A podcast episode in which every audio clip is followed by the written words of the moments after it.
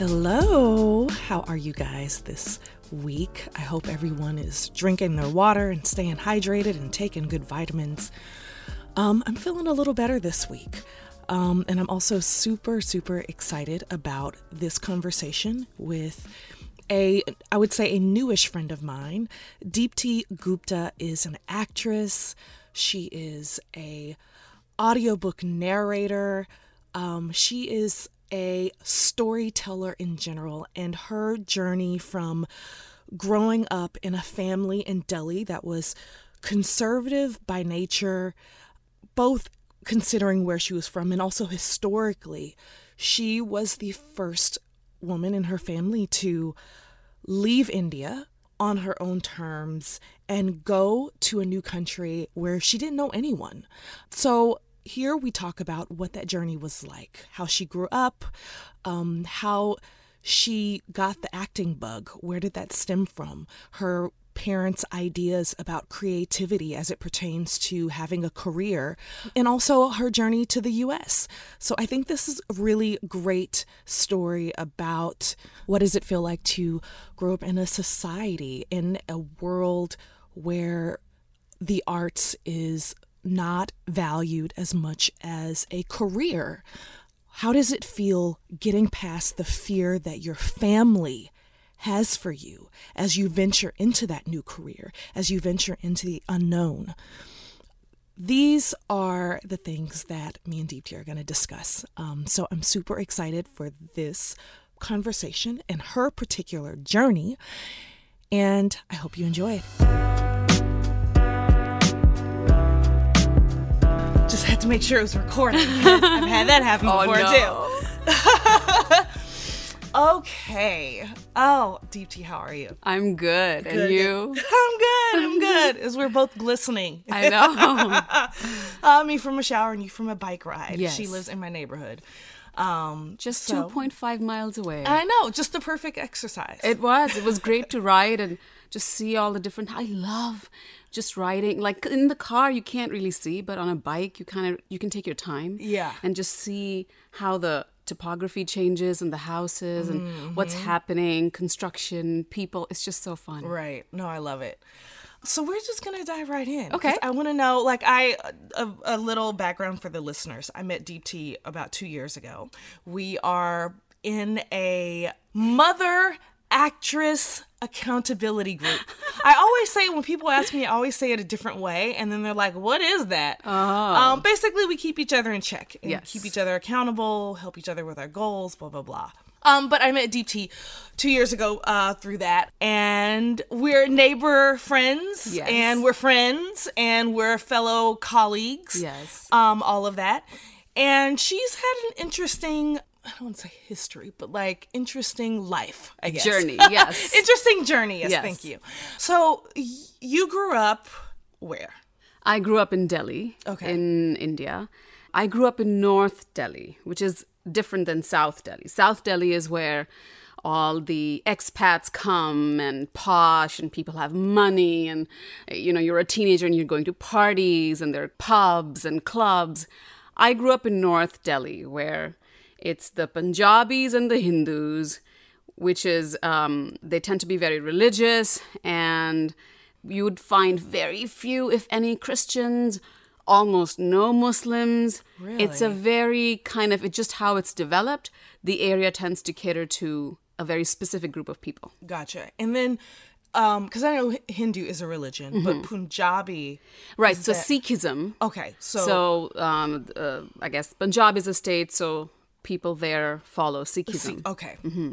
So then, growing up in that environment, Yeah. where I'm, and I'm gonna make a big assumption here Yeah. because what it sounds like because it was so very uh, religiously controlled Mm-hmm. um, that there probably wasn't a lot of room for creativity and like whimsical ideas.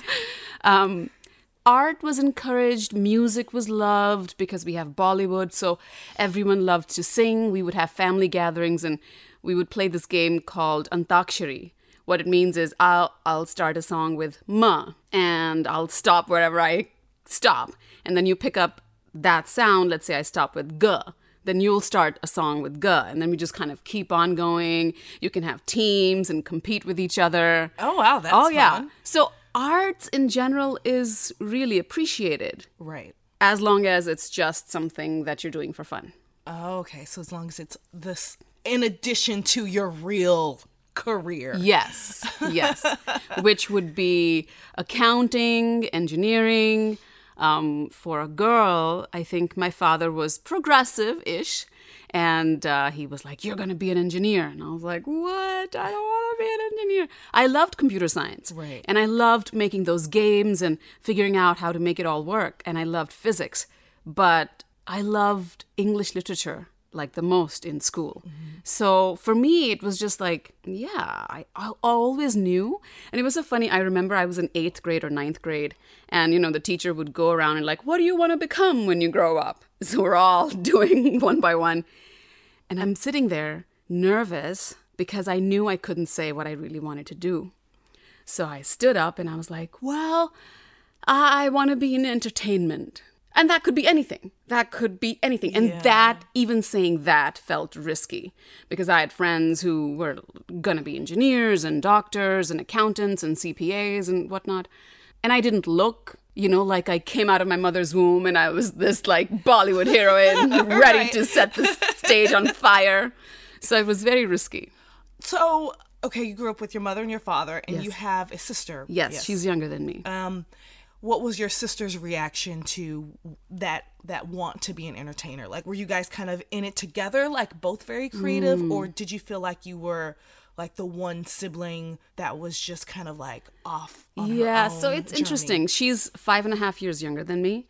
So when I was going through all of this, I didn't really feel like she was a partner in this or I could kind of be like, hey, I really want to do this. We never had that because of, for me, the age gap that was there. And so whenever I would want to do these things, she would see the impact it would have on my parents and then would say things to me that was like, why are you doing this? Do you not see? Interestingly, she is an artist as well. That's so funny. and and you know, I'm married to a white man in Amer- I live in America. She married a French guy, lives in France. And it's been like she's just a few steps behind me and every new step that I take, it's been like, what are you doing? Don't do this. And then a few years later, she ends up doing the Oh, same so thing. So you're a trailblazer. Like you've you've basically opened the path for her to see what her life can look like. It sounds. Oh, I never It sounds thought like. of it that way. Yeah, I Um, mean, even though I I carry so much guilt about it. but I mean, even it's a couple years later, like now it, it makes sense her being younger of like, you know, wanting to, you know, perhaps please your parents a little bit more Mm. and then seeing you as the older sister like breaking out and like doing something Ah. that disturbs the status quo and then maybe Feeling like she has permission to. Oh. Yeah, exactly. Feeling like she has permission to do it. I wish my sister would say that to me. well, just pretend I'm your sister Yes, there and you then go. I'm saying it to you. Um, okay, so at what?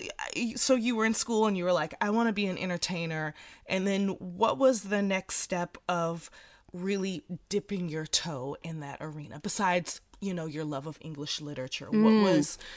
So, um, in seventh grade, my parents decided that the school that I was going to, they wanted to maybe save money, maybe things were hard.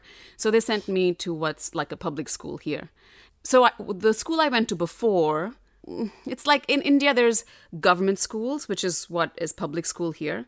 Then there are public schools, which are kind of in between private schools and public schools. Okay. So, they're not super expensive, but they're expensive enough. And you go. And then there's like super duper private schools. So I went to this public school, which was instruction of the medium, the language of instruction was English. So I studied math, science, everything in English. This new school, that was the government school, the medium of instruction was Hindi. I didn't know what division was in Hindi, what multiplication was in Hindi. And I stood, like, I, I sat in the classrooms going, what is going on? And science, I had zero idea what was happening. So English was still fun. Did you know that going? And No, did your I- parents know going into the school that you that it was? Maybe. No, there was no conversation about it. I just suddenly one day woke up. I was on this school bus and I showed up at this new school with new uniform. and a new language to learn. I mean, I spoke Hindi at home. We spoke it. But it's different terms, technical terms, what they are in Hindi. I had no idea. So, you know, as I was adjusting to this new school, I saw these two girls, they come rushing into the classroom and they're like, oh my God, we're going to be in a play. And I was like, what? What is this thing? I want to be in. So I find out from them and they're like, oh, yeah, yeah, the home science teacher, you know, who teaches you all kinds of homemaking skills. oh, that's what home science Yes. the teacher is putting up a play and they're in it, but like the whole play is already cast, so I have no chance. And I don't know what it was. I go home and I tell my father, I was like, there's this play happening. I really want to do it. But they're saying that it's all full. And my father has a big ego, so he was like, hmm, no daughter of mine is gonna be left behind. So he writes this letter and is like, take this to your teacher tomorrow. So I'm like, okay. So I go and I give the teacher the letter, and she's like, hmm, okay. I don't know what she asked me to do, some improv, something. And I just remember I had to play the part of a mother or some situation she gave me. Well, I mean, this is home science play, so of course you're going to be a mother. I never connected that. That's so funny. And I just remember, I just remember saying something, and like I just feel like lightning touched my fingers as my hand is outstretched and just like filled my body. And she was so impressed that I was cast in the play. so that was like the first time I think I did a play. And I was like, oh, this is interesting. And then a different teacher reached out to me to do what we called a solo acting. Basically, like you have a story and you're doing all the parts. And um, Now, wait, let me go back Yeah. for a sec, because when you did that play and your parents saw it, No, no, no. They didn't see Oh, it. they didn't It was it. like, you know, within Just schools. in the school, Yeah, you go to a different school, you perform, you come back, and you're like, yay, we did a play. Yeah, okay, Yeah. gotcha. Um, so then I did this solo performance. It was like maybe 20 minutes long. And uh, this teacher worked with me, and then we submitted it or went to a competition, and I won. And so then in the assembly the next day, I'm like called up and I'm like, oh my God, this is interesting. What's happened? And I think that was when I don't know that I knew that I had found it, but it just felt like this was had always been it. And so it just felt like it's so weird to say, but it felt like coming home. It was like, yeah, of course, this is what it's supposed to be. Exactly where you belonged. You were like, Yeah. yeah, this is it. And then um, in Delhi, there are uh, theater workshops, so like a month long summer workshop where kids go four or five hours. You do some exercises, you put up a play, whatever. At the end, there's a performance. Parents are happy, kids are happy, move on. So I did one of that. And then after 11th grade, 12th grade is very important. You must study hard because your grades and then college admission depends on that. And in Delhi, there is an acting school called National School of Drama.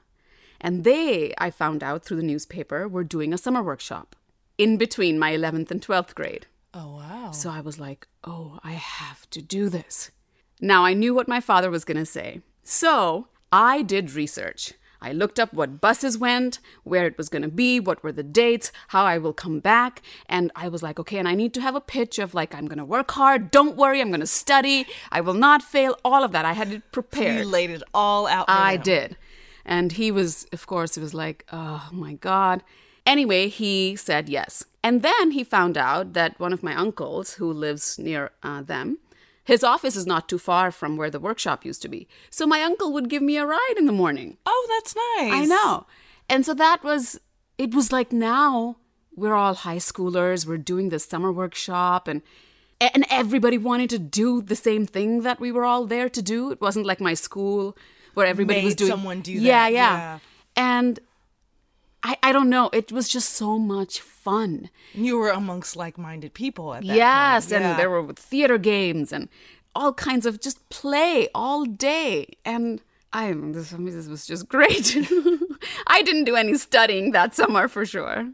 Now, at this point, going to this school, there was no one at your regular school that was into No. acting and theater as much as you were. No one. There was not even a let's put up a play. There was nothing. There were like there was music so people could go sing. Um, I cho- helped choreograph some dances but there was no theater, there was no acting. It just was not. I don't think I even had told my best friend, who's actually coming to LA tomorrow, I don't think I had even told her what I wanted to be. It was not something. I remember the first time I said it. There's an organization called SPIC MACAY, and they do a month long, uh, kind of like an apprenticeship program. So you apply, and if your field of study in the arts is painting, they'll find a really well known painter, and you go live with that painter for Oh, a that's month. amazing. I know. And then you learn. All day long, you learn. And so I applied and I went in for the interview. And they said, Why do you want to do this? Why do you want to be an actor? And that was the first time I was actually having a conversation about this thing that I wanted to do. And I just sat there and cried. I had no idea how to articulate something that I'd always felt home with, but to like make a case about why Right. And it probably feels like you have to make a case instead of just saying, because I love it. I mean, really. That's, right it didn't feel that's enough the reason. Yeah. because i grew up in a system where if you're doing something different you better have a really good reason and you better not fail and you better know what you're doing because otherwise then you better listen to us Right. Yeah, you have to you have to come up with like the most exceptional reason otherwise you can't do it. no i mean otherwise you're setting yourself up for failure because the proven track is you become a cpa a doctor engineer and then you have a life you make money and all of that life goes great but if you're an artist you're screwed So I remember just crying there and I left and I felt like I had failed myself tremendously. Here was an opportunity and just nothing. And as I was putting my shoes on and just crying and leaving, one of them came out, one of the panelists, and was like, Don't worry, it's gonna be okay. And I was like, Whatever. I don't like, I, I didn't know what that meant. Then a few weeks later, we get a phone call that I've been accepted to study with this um, a classical art form, theatrical art form in India, in southern part of India. And my father was like, "No, you cannot go No. because it was far away. They didn't know who it was. How will you go? All the logistics, Right. all the practicality came in, and I."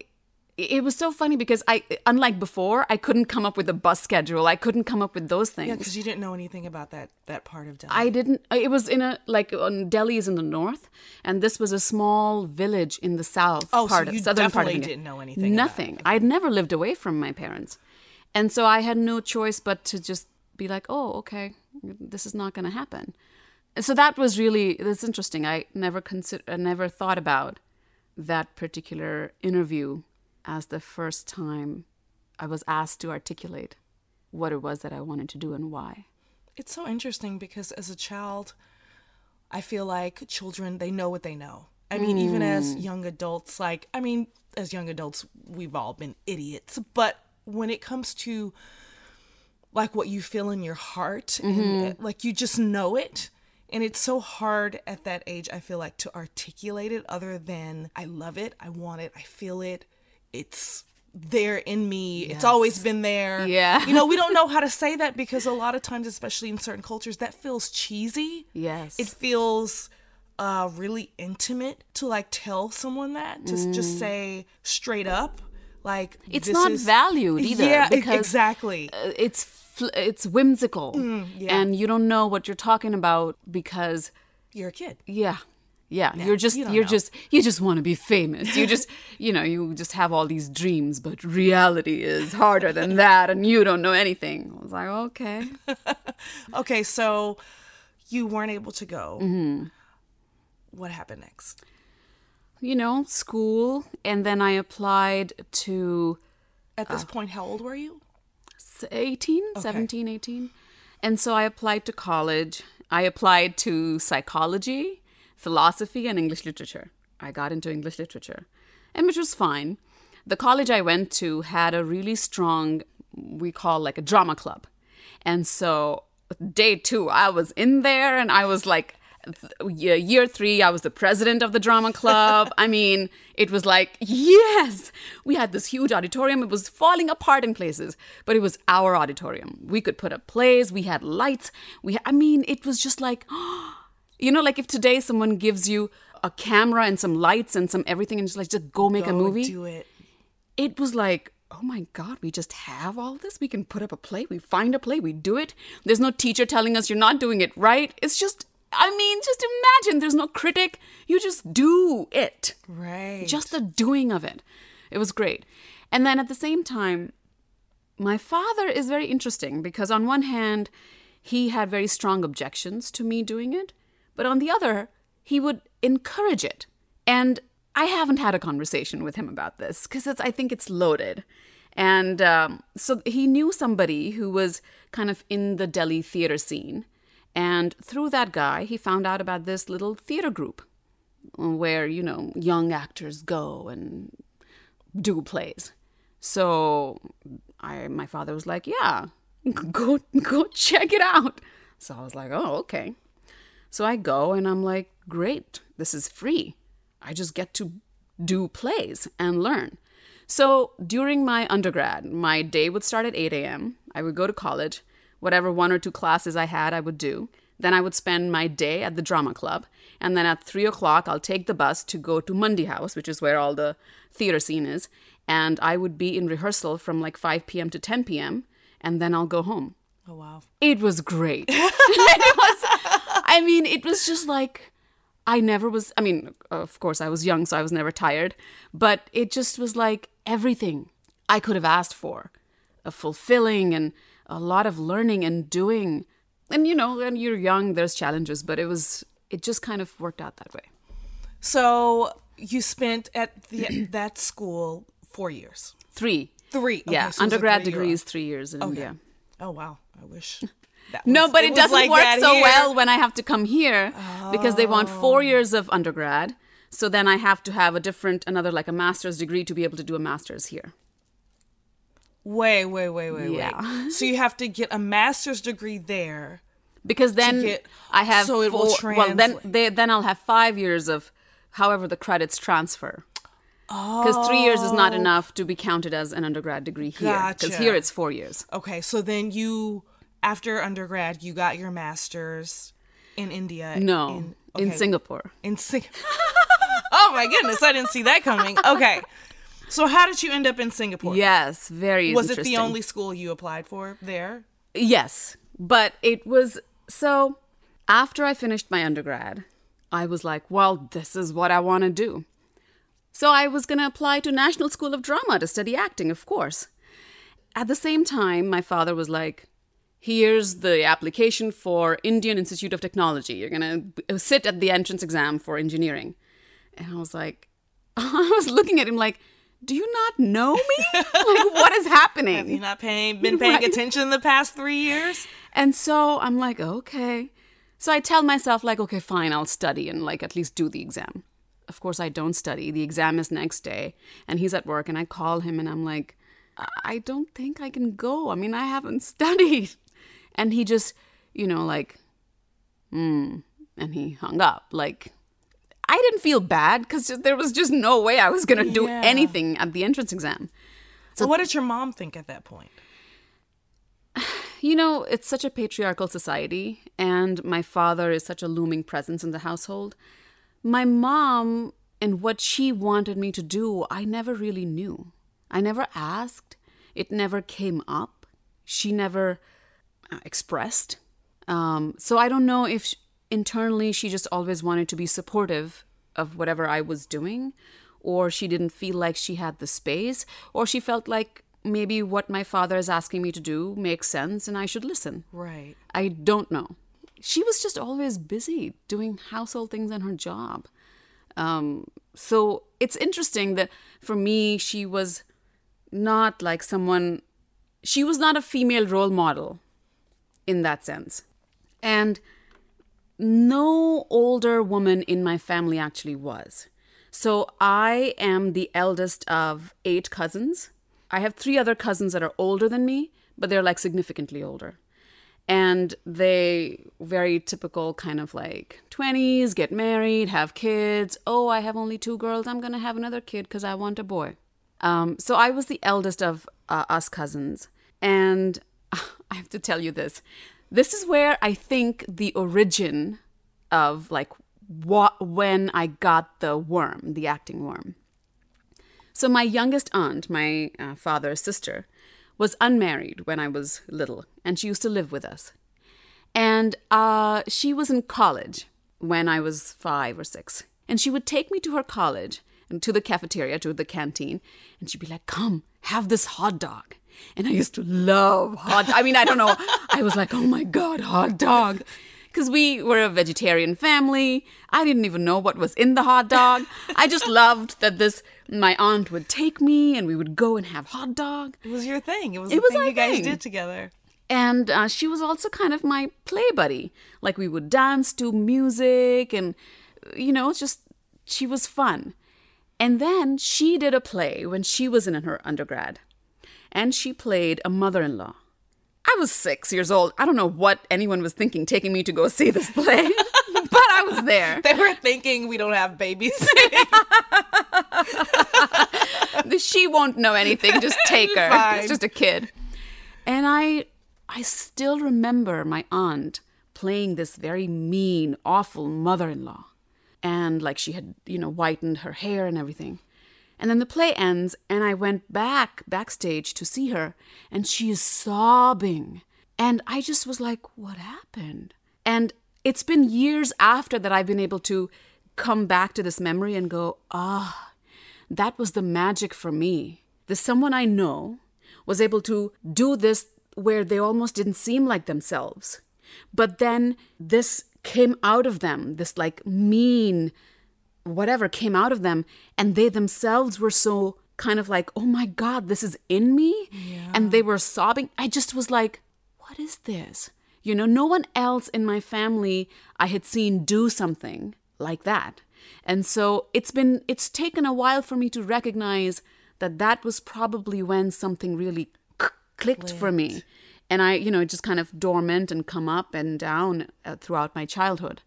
you saw a really incredible moment at that time because you saw which a lot of people um you know who watch actors really don't get to see is that moment of enveloping or becoming this character so much to the point where you are them and they are you. And the but the after of that of how it stays with you and you that moment where now you're not the character anymore you're Yeah. you but that part is still in you Yes.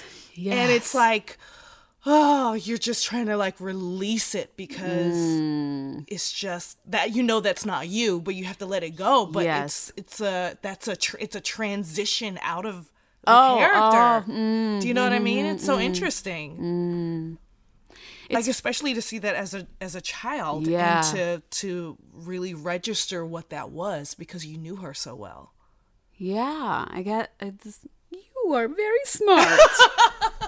i i, I try I, you know, I have my moments and it's so funny because she she's the one who has had the deepest impact on me as a woman and who inspired me Yeah. without knowing to be an artist. okay so to get back we got off track a Yes, bit. sorry, sorry. No, it's my fault. But to get back on track, um I applied to National School of Drama. Oh yes, yes, yes. sorry. right for acting and i was like i'm gonna get in so apparently there's like three rounds of um, auditions for it the first round i go through i get in and now you have to go stay on campus for three days and there's like day long exercises workshops and the teachers are watching you and you're like all right. I remember the last exercise was you we were taken to a railway station a train station and we were to observe people and find one person to observe and then basically be them in this presentation. And i don't know why i remember someone saying don't pick a homeless person and of course what do i do i pick a homeless person and I, I just was so fascinated by her i couldn't not and i was like yeah yeah i know I know they won't know it's not wise, but I who does wise things when it's me. So I was like, oh, I'm gonna do her. And I was so excited. I was all like homelessy like she was in my presentation. I didn't get into NSD. But Well, because you couldn't listen to the directions. clearly Don't pick a homeless person. No, but it wasn't the teacher saying it. It was like this wisdom that was passed on through however. Oh, because perhaps someone else did it, and Yeah, like, yeah, like from stories from before. And so I didn't get in. And it was so funny. I wasn't sad at all. Um, I was happy for my friends who got in. And I now I think back about it, about that and I wonder if it was because I was true to myself.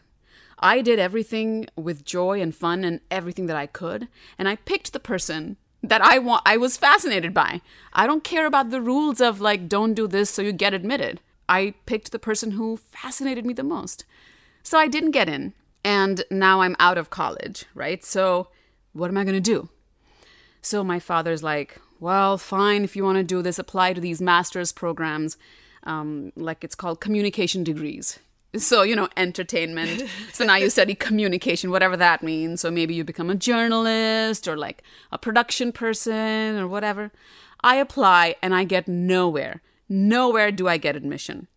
At like How five many six- places did you apply? Five or six places all over the country. And so now my father's like, oh, she's good for nothing. What is she going to do? And she wants to do this. This is ridiculous. She should have sat for that entrance exam to the engineering college. And we kind of, none of us knew what to do. So I spent that one year after that. For a long time, I've thought of that period as a depression period in my life. Um, we used to have cable TV, and Star Movies would show movies from 9 a.m., 11, 1, 3, 5, every two hours my father would leave by 8.30 9 o'clock i would sit in front of the tv and i was there till 5 p.m my mom would in the meantime leave come back from work my sister would come i couldn't care. I was just watching tv all day long.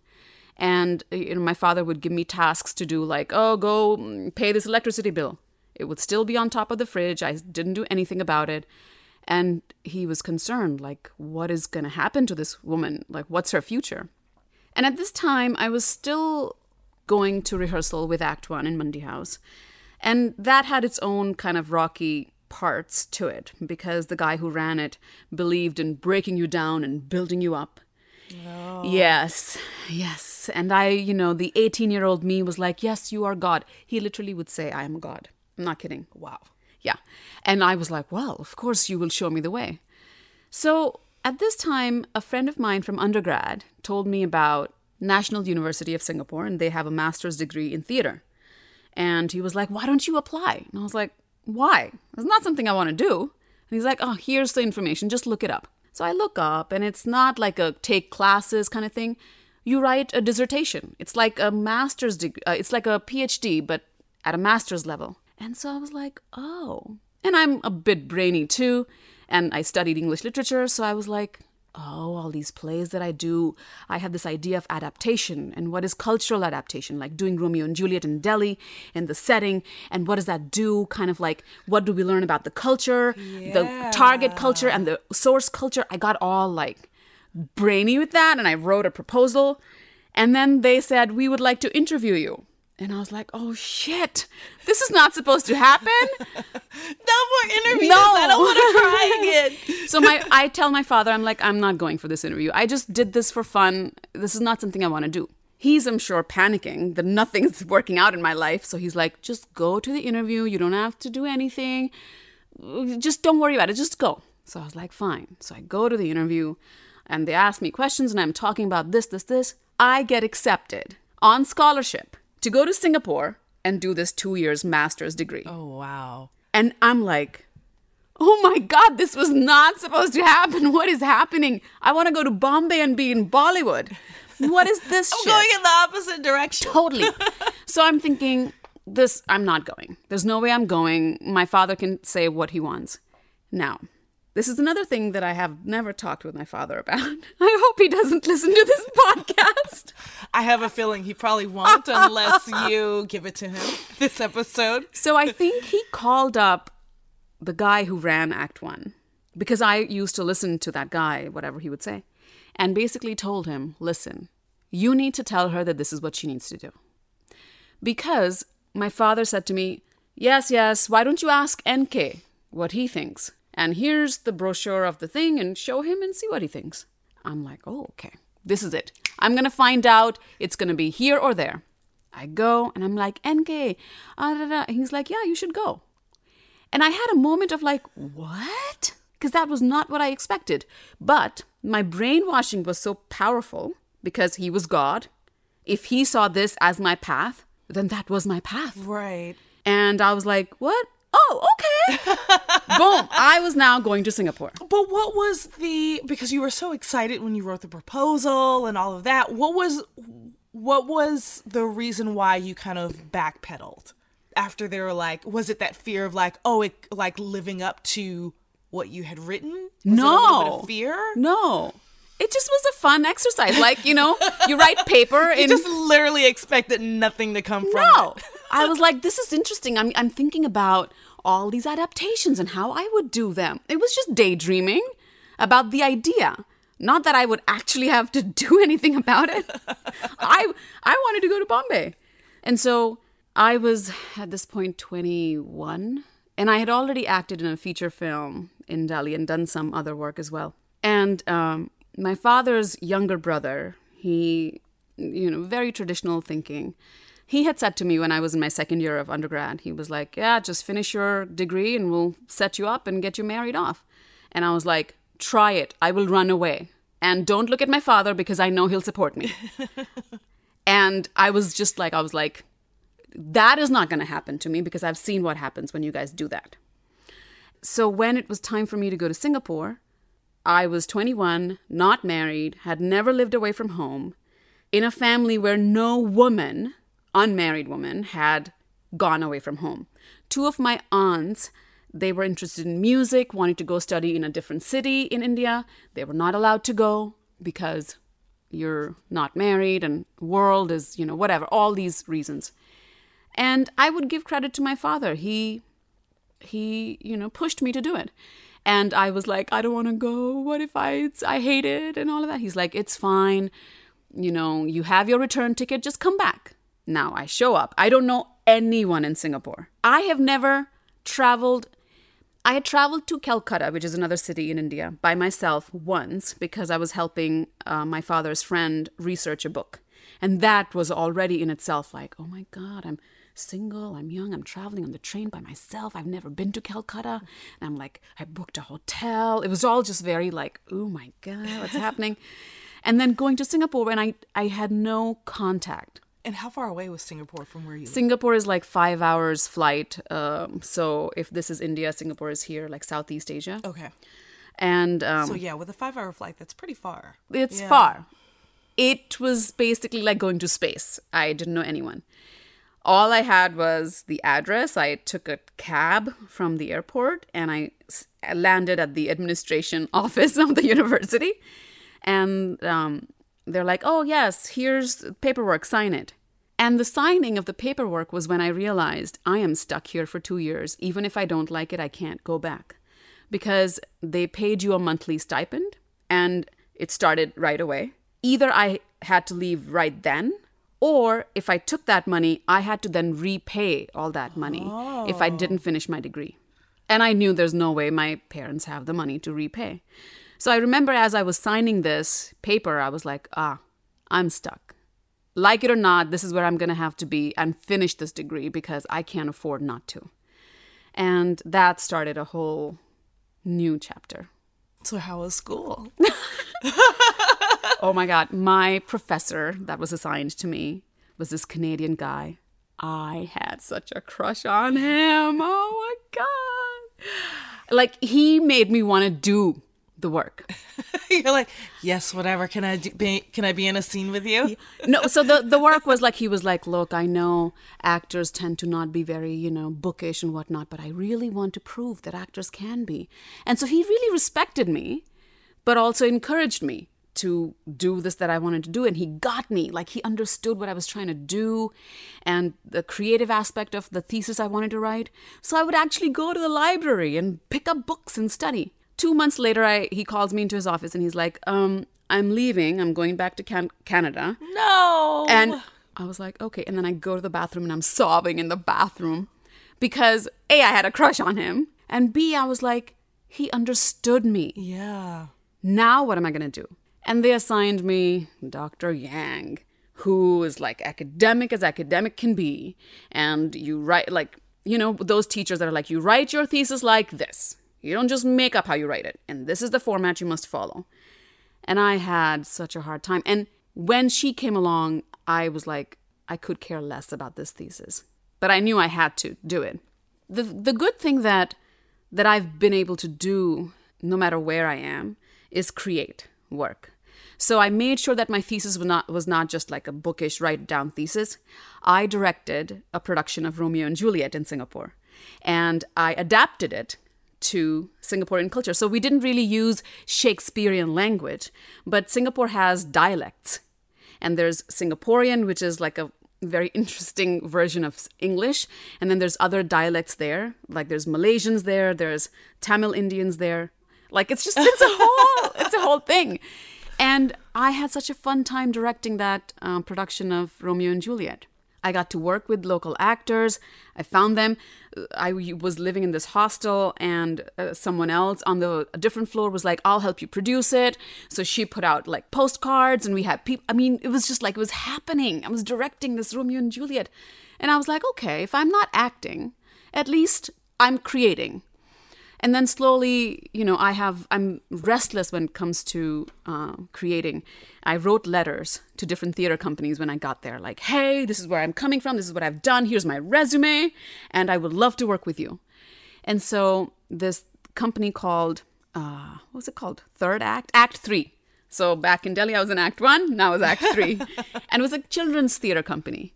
And um, i just got to work you know, the sound for them and other different things and help out with production. And then slowly started finding other theater companies that I could act with. So I was I started acting in local theater. And it was interesting for me to recognize that I was a minority. And that was the first time I understood what it was like to be a minority. Because in India, you know, there's my skin color is an issue, my features are an issue, but at least I'm still part of the majority. Right. Singapore theater, majority of it is catered for Chinese speaking audience. And so a lot of the actors are Chinese Singaporeans. And so the Malay actors are trying to get in. And, and here I was, I didn't know any of it. And I was like, why can't I? And I was like, oh, wait, okay. So then I got into, you know, theater pieces that didn't require for me to be a specific thing. And um, then I um, met someone else, directed a different show, a different play for them and did some television. And it was just, I was doing everything else but working on my thesis. I mean, I met people from all over the world that I never would have met, would have known. I was like, oh, the world. Like, I don't think I understood. My, my, my world in Delhi was so closeted. I went to a school where every family was Hindu. It wasn't until I was in college, in undergrad, that I had one Muslim friend and one Christian friend and one friend who I later learned was gay, but at the time I didn't even understand what being gay was. So when I go to Singapore, it's like gay actors on stage and it, there's all of Yeah, this all people different from cultures different colliding. cultures. I'm meeting Germans. There's a Swedish guy. I'm all like, ooh, let's hang out. And so what if your girlfriend's coming? I don't care. You know, like it was it was there's a lot that happened there that if my family were to find out It sounds like it. Wink, wink. I mean, we're as young adults, we've all had that phase of like, you know.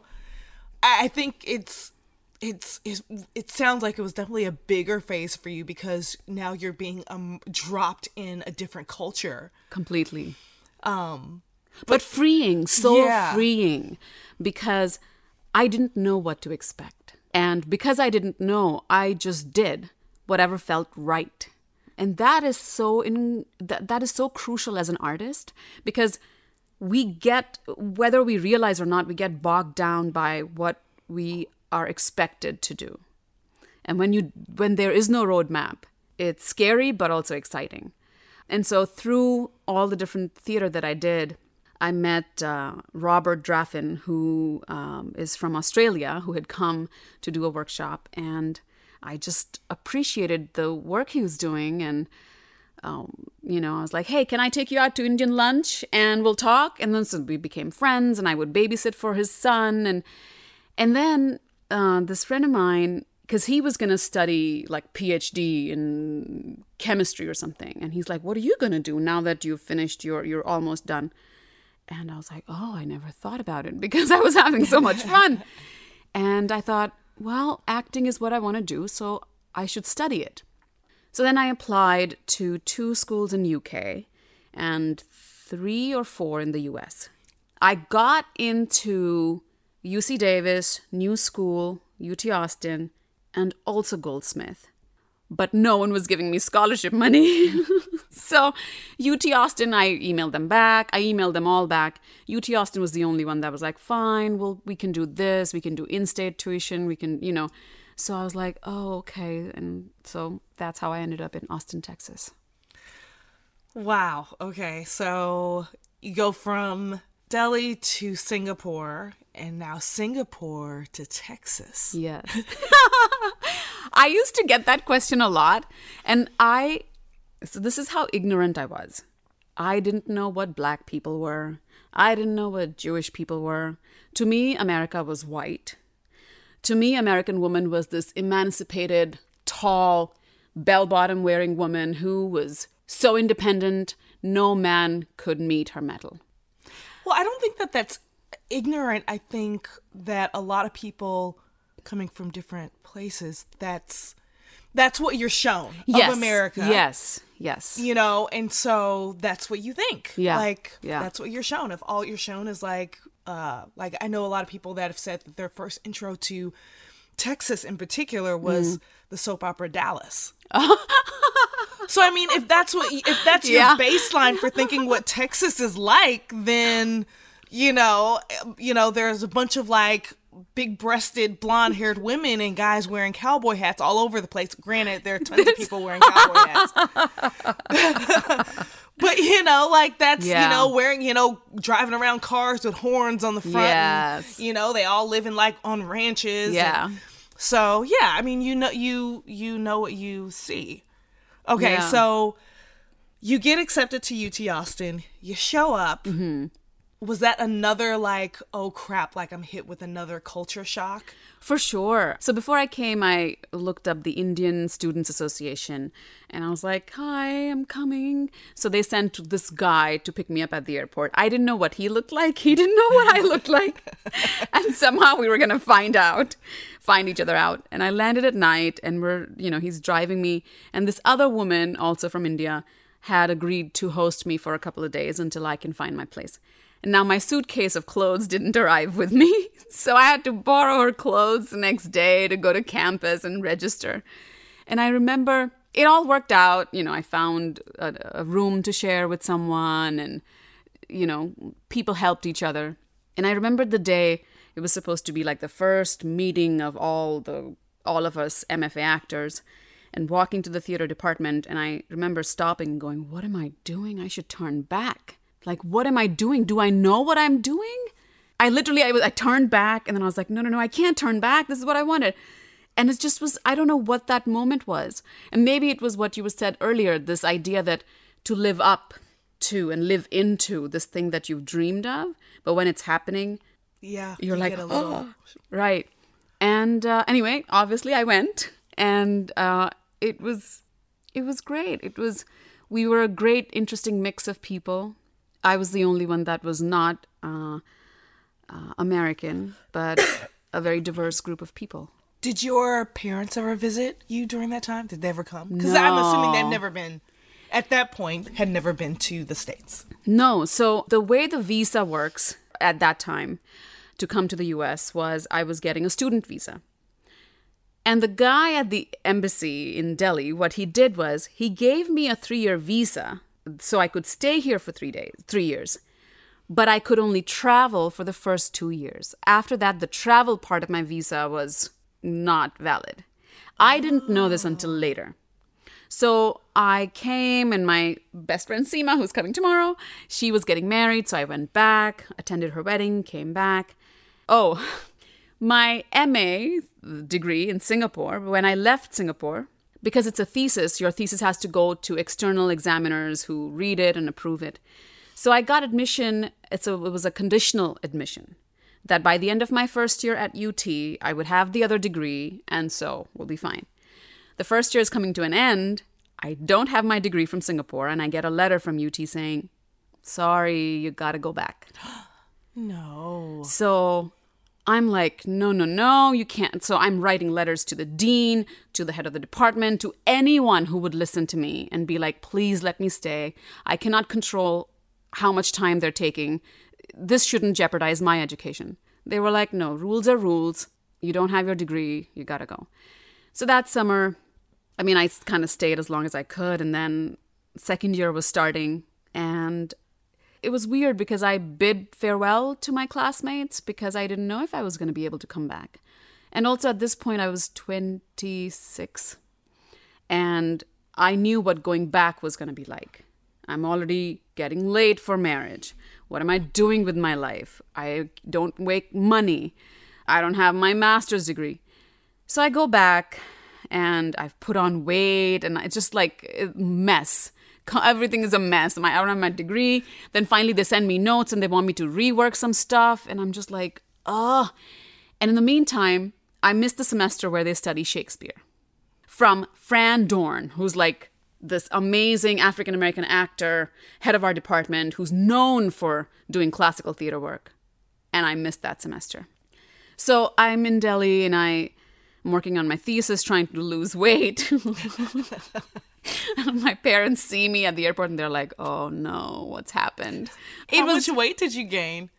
I'll have to find photos, but I mean enough that it was all like fluffy. Freshman 15. Well, yeah, yeah kind of like that. Like the freshman, okay. Kind of like freshman that. 15. Also, that the summer um, before I couldn't go before the second year, I was waiting tables at this um, Middle Eastern restaurant, and so I mean, the food is so good. I mean, between the hummus and the I mean, pita bread. it was crazy.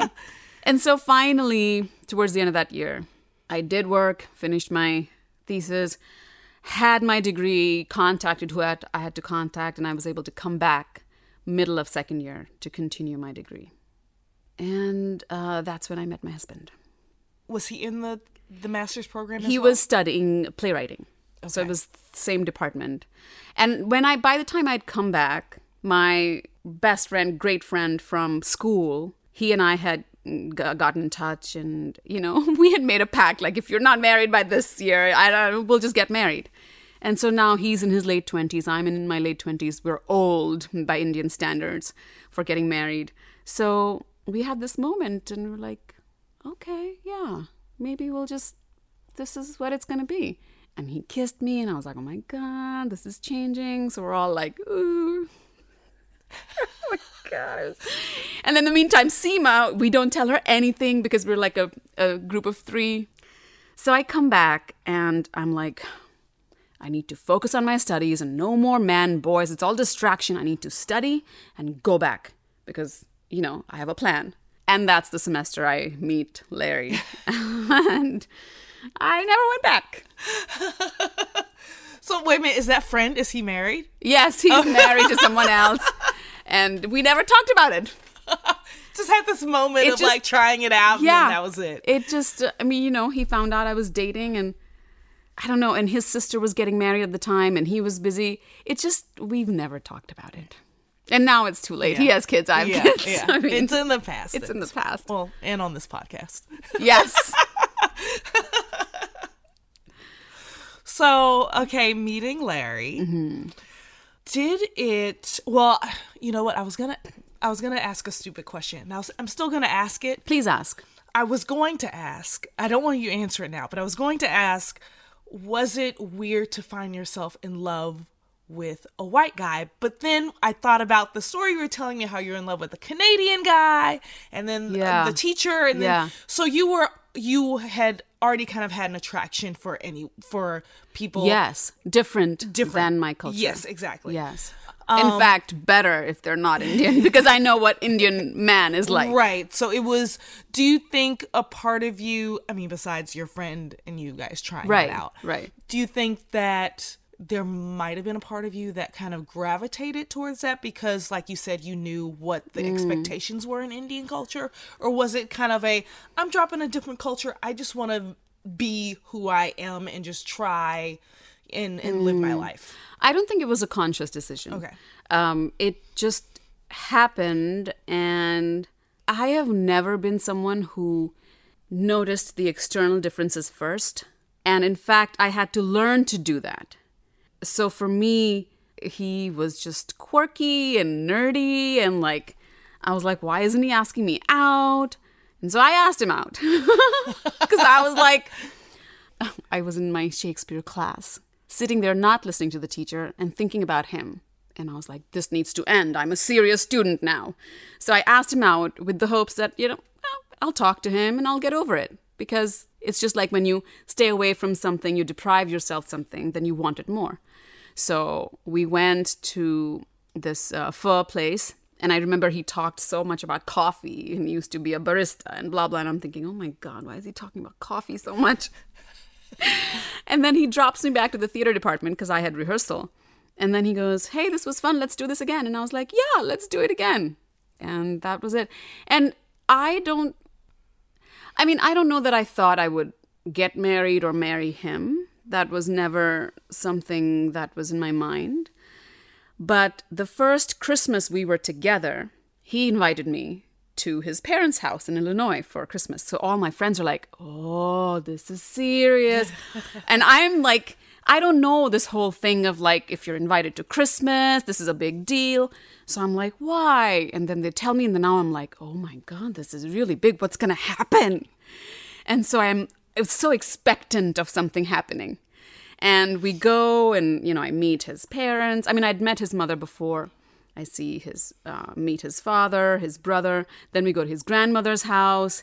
Oh, you met the grandmother. I know. So I'm thinking something's going to happen. At this point, I'm not even sure if I want it to happen. But because my friends had talked so much about it, I just wanted it to happen so we could all be right. yeah.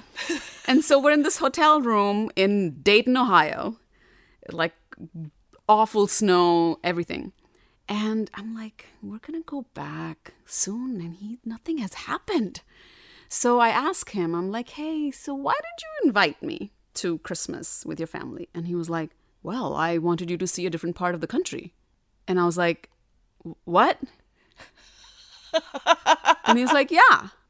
I That's was it? so mad. Oh my god, I'd be so pissed Oh, too. I went into the shower and I'm like, shower on, crying, total like movie moment. And I'm like, this was a mistake. What? I should have studied like I planned to study. I got this is all crap. And even now I tease him and he hates it. anyway, I mean, we kind of like, I was like, okay, I guess I stuck around and things worked out. But my, my parents hadn't met him when he and I got married Oh, they didn't. because I couldn't go back because of my visa. And what happens is when you come to study in the US, after you finish your degree, you get one more year, which is called optional practical training period, which means you look for a job and get some training, and hopefully someone will give you a job and sponsor your work visa. And if that doesn't happen, then you go back. So I finished my degree, I moved to New York, and I, you know, did everything. I had an agent working, but I didn't have anyone who would sponsor my O1 visa, which is the artist's visa. And I did apply. I got a lawyer. I applied. And they sent me a letter saying, Oh, this is great, but we would like to see if you have any Emmys and Oscars. And I was like, Who do you think I am? You're like, if I had, you would have You would have heard known. me. you know, but these are like accountant people who are dealing with all that stuff. They don't know. And so I was like, well, either we get married or I go home. And he was like, "Oh, you know, I mean, go home, it's fine and we'll we'll make it work." And I was like, "No, you don't understand. I am at this point 28 years old. If I go home, You're about to get snatched up. I mean, like shift off to like America as soon as you get I the will be. I will be. I mean, panic will ensue. Oh my God, she's 28. Let's find the divorced guy. Let's find the widower who, you know, th- th- that's that's what I would have expected. And there's no way he would have come. Like I know it doesn't work. The the way the visa situation is, I wouldn't have been able to come back. And so I was like, this is it. Now or never. So you decide. And he was like, okay, I guess we can get married. so we called his parents, and um, it was literally within a span of 10 days. And then I was like, well, you have to call my father and ask for my hand. Because, I mean, they've never met you, they've never spoken with you on the phone. No one in my family has married anyone other than Hindu. Here I am marrying a non Indian, non Hindu, don't know what religion he is, right? Doesn't even practice anything. They've never met him. They don't know what the family's like. It's just like, I don't know. So, like, okay. I mean, they knew I was seeing him. So then he called and he's like, hello, Mr. Gupta, this is Larry. And um, I'd already told my father what was going to happen. And he's like, yeah, I would like to. I don't know what he said. he was so nervous. and my father's like, yeah, yeah, it's okay. That's how he said it. Yeah, yeah, it's okay. It's fine. Yes, sure. Some, you know, some like one five word sentence. And then we're like, okay. And so coming back to what you had asked me earlier about my sister, my sister lived with my parents at this time when this happened. And, you know, people have asked me since then, like, was there drama? And I'm like, no, I mean, I guess there, there was no drama. We got married. It wasn't until years later that I found out from my sister that there was much drama. Oh. My mother was deeply upset. I was her eldest daughter. She was going to do the whole Present you, wedding yeah. and the whole thing.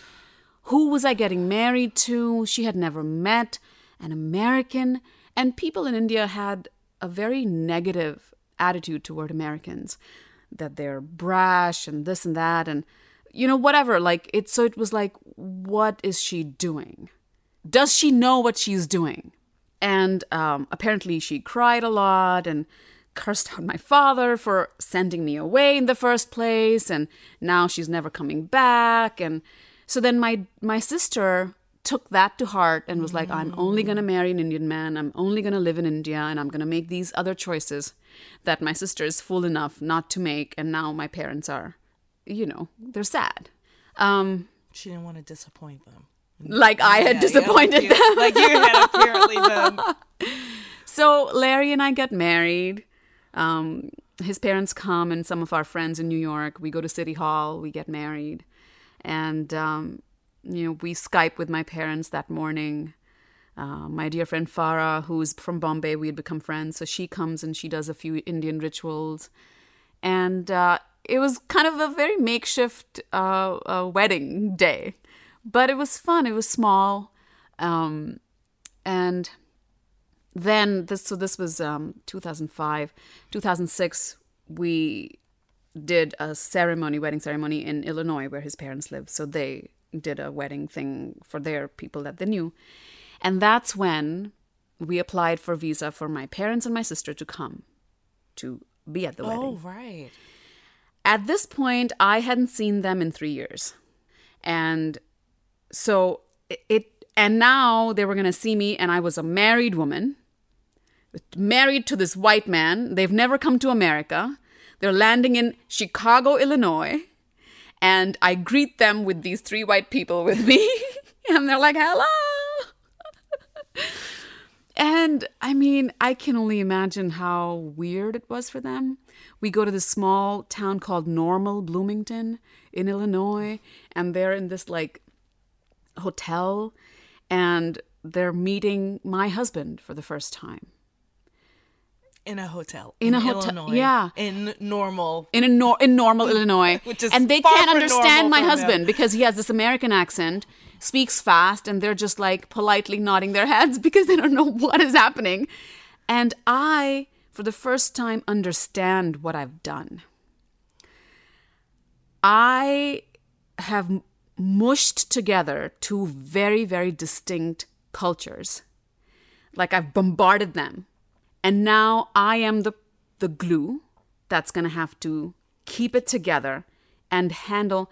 And so in the last I would say 15 years the learning I've had is that space of in between of understanding both cultures but them not understanding each other and expecting me to solve for and mm. it's it's it's an awful i mean it's it's so awful it's lonely no one truly understands it and everyone has their expectations of me and there have been times when i'm just like i just want to run away and just leave you all in this mess and hopefully you'll figure it out because i can't deal um What's the hardest in in that Mm-hmm. um in that world of having to be the be the go between? yes What has so far in the 15 years you Mm-hmm. guys have been married at this point? What what is uh what was has been the hardest challenge? Um, navigating the cultural differences that are very surprising. Indian families are very, you know, when you go to an Indian restaurant, typically it's communal eating. You order and then you all take from the same dish. In America, when you go to eat, I get my dish, you get your dish, we eat our dishes, right? And so I still tease Larry about it. He's going to hate it that I'm sharing this. but we go to France, all of us meet, and my sister at this point is married to my brother-in-law. And we go to the mediterranean you know beach side we're all in this airbnb. And um, food is always an interesting issue because they're vegetarian. They don't understand and or like all this western food they don't understand it or even if they eat it they're just like there's no satisfaction and they just they don't know what they're eating so we go to the market and we're trying to figure out what food we're going to get so, of course, my parents are thinking, let's get this, everyone can eat it. Let's get this, everyone can eat it. Larry, in the meantime, is like, I'm going to eat pizza. I'm like, okay, go get pizza. So now we all bring our food. We are back at the Airbnb. Larry's eating his pizza. and we're all sharing food. Now, for me, it's Did like. he get a slice of pizza No, or like a a whole pizza? whole okay. pizza. Try to just set the stage here for a sec. And the meantime, like we got some veggie soup or like vegetarian food hard to find. So we're making do. And my mom says to me in Hindi, I want some pizza too. To me. And I'm like, well, why don't you ask him? And she's like, in this is all happening in Hindi. She's like, well, he got it for himself. I mean, who does that? So maybe you should ask, but I would like a piece of pizza. And I'm like, okay. So I'm like, Larry, um, my mom would like a piece of pizza. And he looks at me and goes, I haven't had pizza in like 10 days we've been away. And I really just wanted to have this pizza. Oh my goodness. Right? This is my food. You all got your food. What's happening here? And I'm like, it's just. it's And just- at this point, he didn't even notice that you guys were all sharing, and he wasn't. I mean, he. But for him, it was. It's it just didn't. normal, yeah, it's it normal. You know, we chose because we couldn't decide what we wanted. That I'm gonna have a little bit of this, a little bit of this, and And he chose the pizza. he chose the pizza. like we all got to choose. Right. So why is this an issue? For him, it made no sense, and for my mom, it made no sense that he is sitting down with his own food when because we're all sharing. Right. Why doesn't he sit and be like, who else wants pizza? Because Larry also knew that if it's who else, my father would be like, yeah, yeah, no, I don't really want it, but I'll take a piece. And then it'll be two pieces. And then everyone, and then he'll have like two slices of pizza to eat. right. So, and, I, and I'm just standing there going, what? So now, because I made this marriage happen, I feel responsible for taking care of my parents or not being able to take care of what my mom wants. And also expecting my husband to just know how to be with Indian parents. But he has no experience of it. There's no, there's things he still has to learn. And it was a really hard trip, one of many hard trips I've had with, you know, family like this. And I just remember I, and Josh at the time, my son was nine months old. And I left them all at the Airbnb and I just walked out and went to the beach and just like cried and walked and cried and walked on the beach. because I didn't know how to solve. Um, and I felt responsible. I felt like I had to solve it and I didn't know how.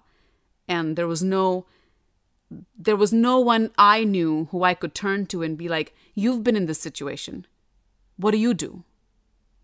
There just I just didn't know women who were from India and married someone American and now have a family together. Um, yeah. So n- now, Mm-hmm.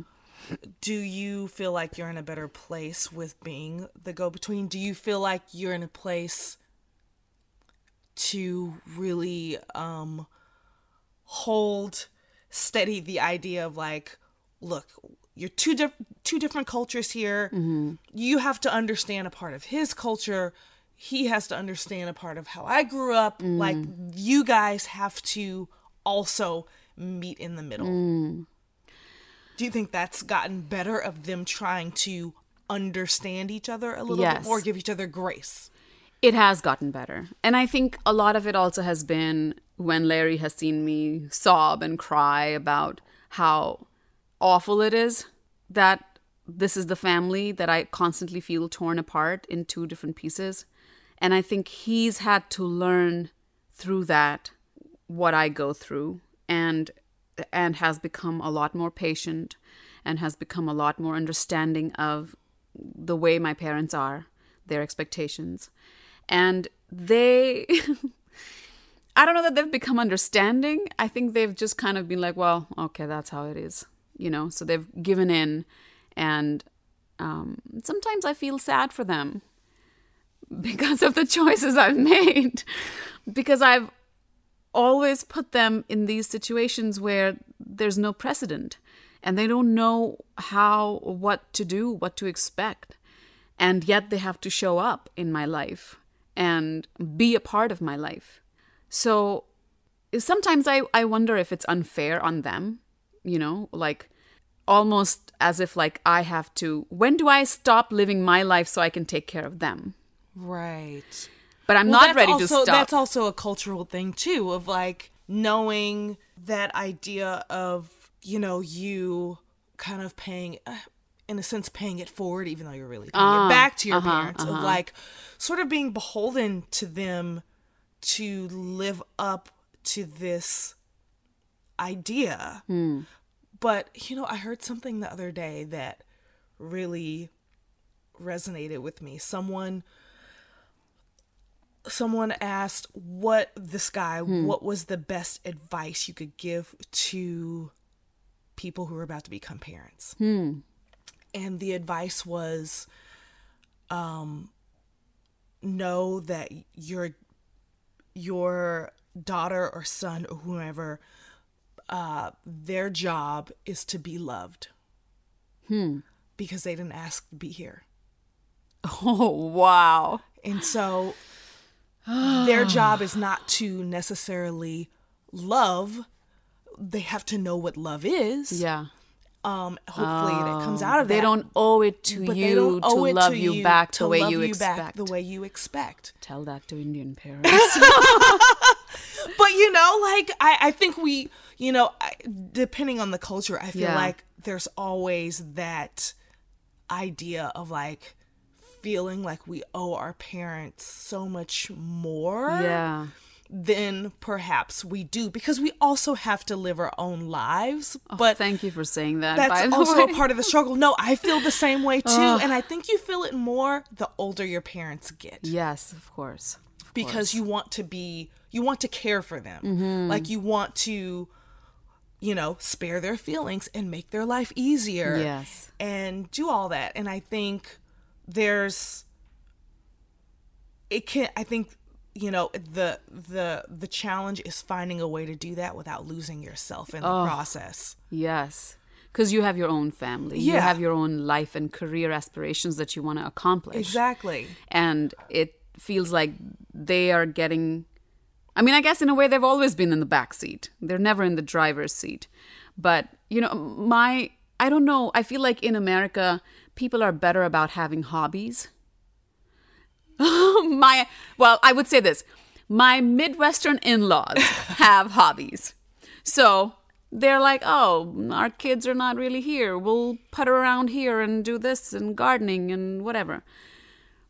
Having a hobby is not something Indian parents do.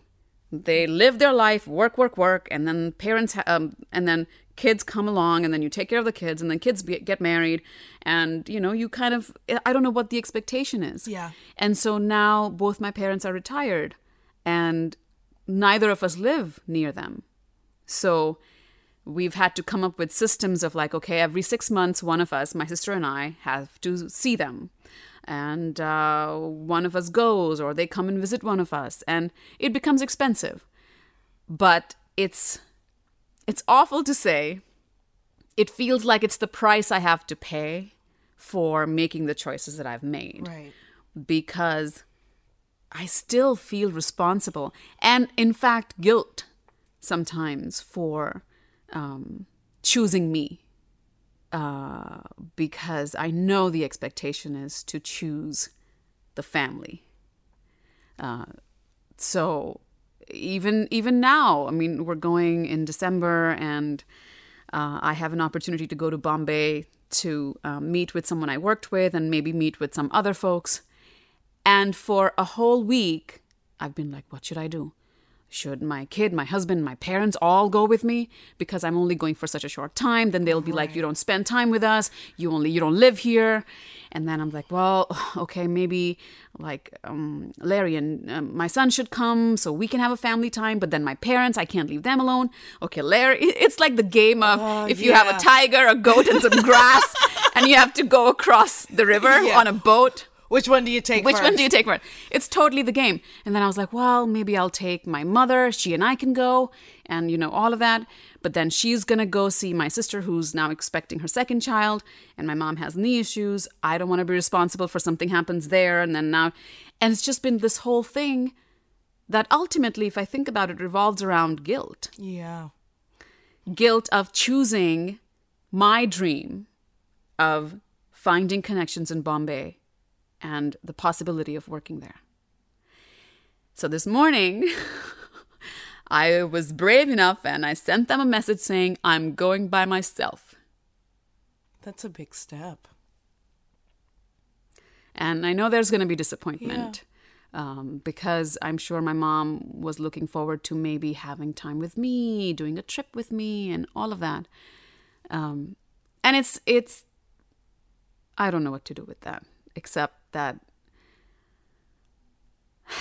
I have dreams that I want to accomplish and how they factor into it, I don't know. How to take care of them Yeah. as I take care of myself. Right. And you know, ultimately like it's hard because you know, they're they're adults and they have their own life. And Supposedly. supposedly, girl, I know. You're like right. my parents, I'm like, can y'all get a hobby? Because I used to be in a dance group, and I loved it when I didn't hear from them so much. and now my my mother, her hobby is her granddaughter, so it's like so fun for me. Um, if you listen, mom, I love you, but you know that's your hobby. You know you need another one.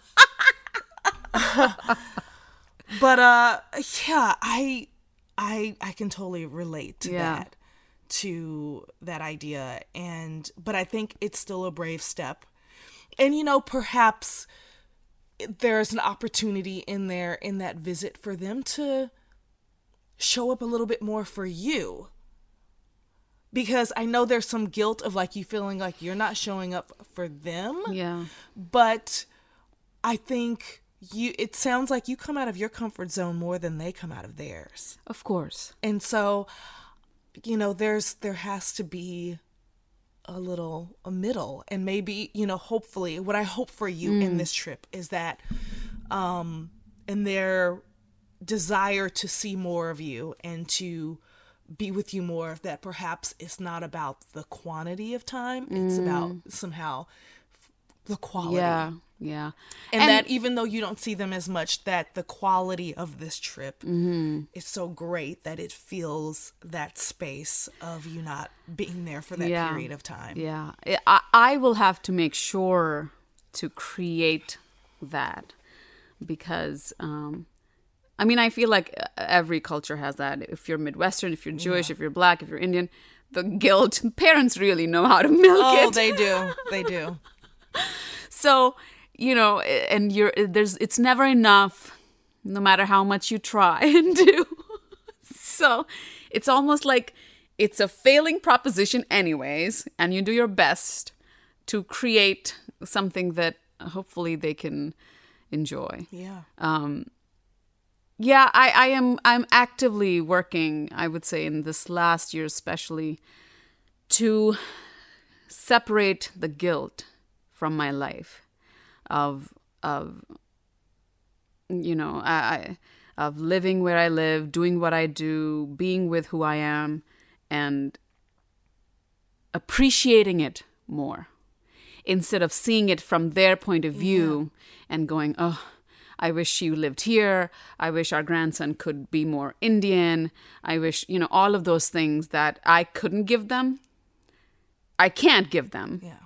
But the I'm in the process of separating myself from the guilt. You didn't give them a grandson that was more Indian, but you gave them a grandson. You, they didn't get a daughter that lived in India, but they have a daughter that is whose eyes have experienced different parts of the world and who is metropolitan and so you've opened up their world Yes. Yes. and I would say because they grew up in a culture where those things are not of value, it is much harder for them to see the value in what I do hmm. and how I am choosing to live my life. Because my cousins, my cousin who I was telling you studied that dance, you know, she um, became a biochem. She studied biochemistry and now has a job and everything, a stable job. Doesn't really pursue her art. Um, you know, it's a hobby. And I remember when she was young, we were both young, and I found out that she was not going to pursue it. I remember having a conversation with her and telling her, You are amazing. You've worked so hard to study this dance. Don't let your parents tell you to go study this thing and give up this thing that you love. And, you know, she made the choice that she made and decided, no, I'm going to listen to my parents and this is what I'm going to do. But that's the path most of the people in my family are used to. And so the fact that I don't have the kind of money that some of my cousins make, and the fact that, you know, flying back and forth every year costs money and time away from work here. But that's, those are things that they don't have to factor in. And it, these are things that I have to worry about because I didn't make the safe choice of becoming an engineer. right And so for them, they the value of seeing the world and what I've learned about I mean, you know, like if I imagine the me that was 10 years old living in Delhi, I don't I mean, I think I wanted to come to America because it was all like, ooh, you know, you see it in the movies, but I didn't know the people, the history, the like I mean, what I who I am today, I don't think I could have imagined that happening if I only lived in India. You know, I would have been a housewife or maybe I did have I would have had some job and raised kids and but I don't think I could have done that. I think I, I don't think that would have worked out. I'm too restless for that. So what is now we're, you know, going into December and you're taking this trip and you're meeting some people there. Um what is your biggest dream for your career? Oh. At the moment, what I am encouraging myself to do is create. And what I'm learning is the culture and the family that you grow up in, grow up in, it has impact on you in such insidious ways that you don't even realize. The, the value placed on safety and um, security and financial whatever is so big that for me to create something feels risky. There's a play I want to do next year. I'm writing two different things that I want to write and do. I want to rap. I didn't see that one. Coming. Yeah, I know. So I wrote something this summer, and I kind of like with someone just you know randomly in a parking lot put it to music, and I'm like, oh my god, I have a lot to say. There is no 40 plus year old immigrant woman who's writing rap. We have a lot to say about this age, what this means. We have a future generation that we're raising, we have an older generation that we're responsible for. There's a lot to be said. But all the music that's out there is being made by 20 somethings. They don't have that point of view. Yeah. And so I'm like, okay. But it scares me because what am I doing? This is a crazy idea. Can I even execute it? Who do I know who can help me? And what would it take to even make it happen? Will it be any good? I mean, you know, these are things that any artist would go through. But I recognize that I come with some inbuilt aversion to things that are risky, as opposed to like, oh my God, that's a great idea. Yes, let's do it. Right? It's like, are you sure? What's the plan here? How are you going to do it? Maybe you should talk to someone who's done it. Maybe, you know, to do all these things because if you just follow your heart, your inner child, you're going to fail. Like that's the message. So, right now, what I'm really trying to grow into is all my dreams that are crazy and ridiculous. How can I nurture them and take action on them, even when it seems like from conventional wisdom and practicality, it's a foolish thing to do? how can I stick by that and grow that? Because I have, even doing what I have done in my life, I have still made a lot of safe choices. Because role models are so important. And not having one, you know, it's like you jostle with yourself at every step because you all the voices that are saying this is not safe you're trying to convince them that it's safe, but you also know it's not safe. and you want Yeah. them to say, it's not safe, but go for it. Yeah, keep doing right? it. But that's never going to happen. Yeah. And so you're, it's this inner battle. And until you become aware that that's really the big win, you'll, you'll keep making the same safe-ish choices. You know, why am I not contacting the directors that I want to work with?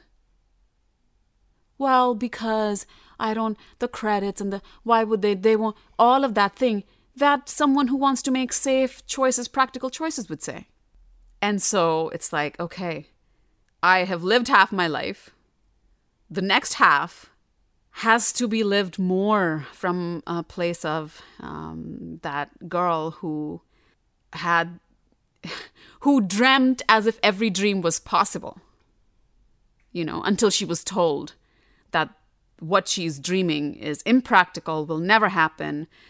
My father, when I told him I wanted to be an actor, said to me, You're never going to make it. And here's the three reasons why uh, you're not beautiful enough, you don't have contacts in the industry, and you know most act most people in the industry fail there's only 1% who make it and I remember saying, Why don't you think that I can be part of that 1%? And he had no answer for me. And even now, when I'm going through moments of doubt, those messages come back. Yes, I'm not poor and drunk and depressed. Well, depressed, come and go, right? That Um, that goes with right, the territory right. in this business. Um, and yes, I still don't know. You know, I, I'm now in Hollywood. I don't know anybody in that sense who can kind of like get me up the ladder faster. But it's And I know better. Intellectually, I know all that, that what he was saying was coming from a place of fear and for caring for me and all of that. But oh, I've been doing the artist's way again.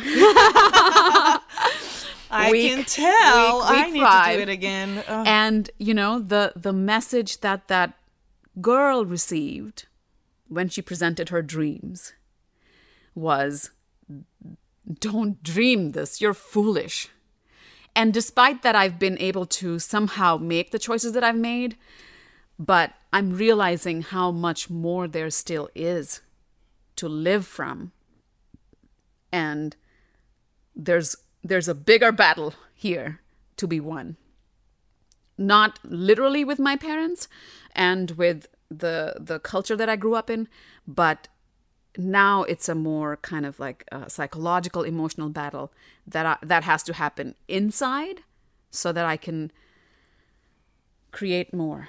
And so that's really what I want next year in the next couple of years to be and yes, I want an Oscar one day. That is definitely Yes. there. I want it. I've wanted it since I was a kid, and I've practiced many speeches, as I'm sure you have. yes. Every few years, I revise my speech, and I have new people, different people to thank, and um, I think, I think it will happen. I think it will too. We're like two little girls, like I know! sharing our dreams. I love this. Oh, I okay. Before you go, Yes. um, I'm gonna do what I do with all my guests. I switch up the questions, but Okay. I, I I call this a rapid fire, even though it's really not rapid. I mean, I'll do my best to be rapid. so, uh, just first question. Hmm. When was the last time you were in awe? in awe. Uh, last night, watching Avengers Endgame and watching Robert Downey Jr. He's so good. Oh my God. The, he's like quicksand. I mean, I, I don't even know if that expression makes sense, but he's so agile. He's so, and it's all there in him. Oh, I was just like, oh, yes, yes. like it just, it made my whole body dance just watching him. Um, what's a book you can't stop thinking about?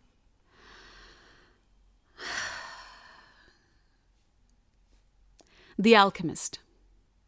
It's been a while since I've read it, but I remember when I did read it, it had a big impact on me. The idea of journey, the idea of a kid going and not knowing. And, you know, I feel like somehow I remind myself that it the, the, the unknown journey doesn't always end in a disaster. First kiss. Oh. First kiss was um, uh, this guy called Amit, and I had just shot a feature. I was the lead. He was a first AD. How old were you? I'm um twenty. Yeah, it was late bloomer, and um, we were in the train, and he kissed me. I had never been kissed before, so I bit his tongue. and he was like, ow. And I still didn't know that I had done it. It was just such a reflex. Right. And he was like, you bit me. And I was like, oh, I'm so, what? And then, so that was my first kiss. I love that. Okay. Um, what does it mean when I say the phrase "a life well lived"? What does that mean to you? it changes every year as I grow older. Right now, a life well lived really would be without fear. Well, I think we all have fear, but perhaps just doing it anyway. Yes, yes. The Going that you know that quote, "Leap and the net will appear." Mm, yeah. That Yeah, I love that quote. That Yeah. because you're at the edge and you will be afraid because you've been told all these things, right? But it's that leap and and developing the heart that every time says yes to the leap. Yeah. You just keep leaping. Yes. And then last question. Um, fill in the blank. If you know me, then you know dot dot dot. That I can tear it up on the dance floor. See, we've never done I dancing. know. I, We that. should. Okay. Yes. I love to dance. Oh my goodness. Thank you so much, Deepti, for coming today. Thank you for This having was an amazing conversation. It's always great also um because even though, you know, we know a lot about each other, but there's it just shows you that with friends there's still more to know. Oh, always. Um now so I'm really curious, like, enjoyed to interview you for this podcast and find out about you. Is someone We'll interviewing to- you? We'll have to do one where I'll maybe I'll have you come back and then you can interview me. Yes, I mean, I'm. I know that you're a trailblazer in your own family. Well, I'll figure out some. Uh, something I'm a trailblazer of. I don't know. No, don't underestimate what you've done. Thank you so much. Thank you. I I so love that conversation. It was just kind of like a big gush of fresh air, I feel like. Hearing her story and just keeping the idea in the back of your mind that our work is never done.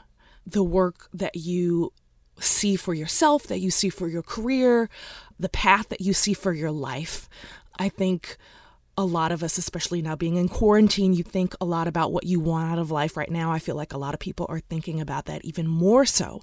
And I think what we all should keep in mind is that to really honor the path that you have for yourself. That's what I want to say. Honor the path that you create for yourself.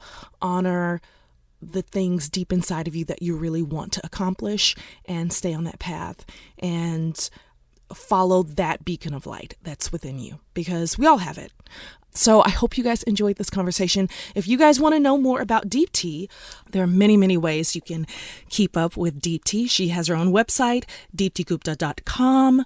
You can also follow her narrating um, audiobook uh, career on deeptiguptanarrates.com. On Facebook, Twitter, and Instagram, you can find her at the Deepti Gupta. And also, um, a really cute thing she's doing, she is doing a podcast with her son. They make up stories in Hindi and they share them. And I'll also provide the link to that uh, podcast as well. Um, so if you have kids, that might be something cool you want to listen to with them. Uh, hear some stories in Hindi. And don't forget, guys, if you uh, love this podcast, if you find it intriguing, if you find it interesting, please go to our iTunes page, give us a five star review, let us know what you think. Also, feel free to tag me on Instagram if uh, there are any thoughts, any gems, or good or bad that you uh, have drawn from any of our episodes so far. I really hope you like them. I hope. With that being said, I am going to sit down for a sec and try to relax. And I hope you guys have a great week. I'll catch you next time.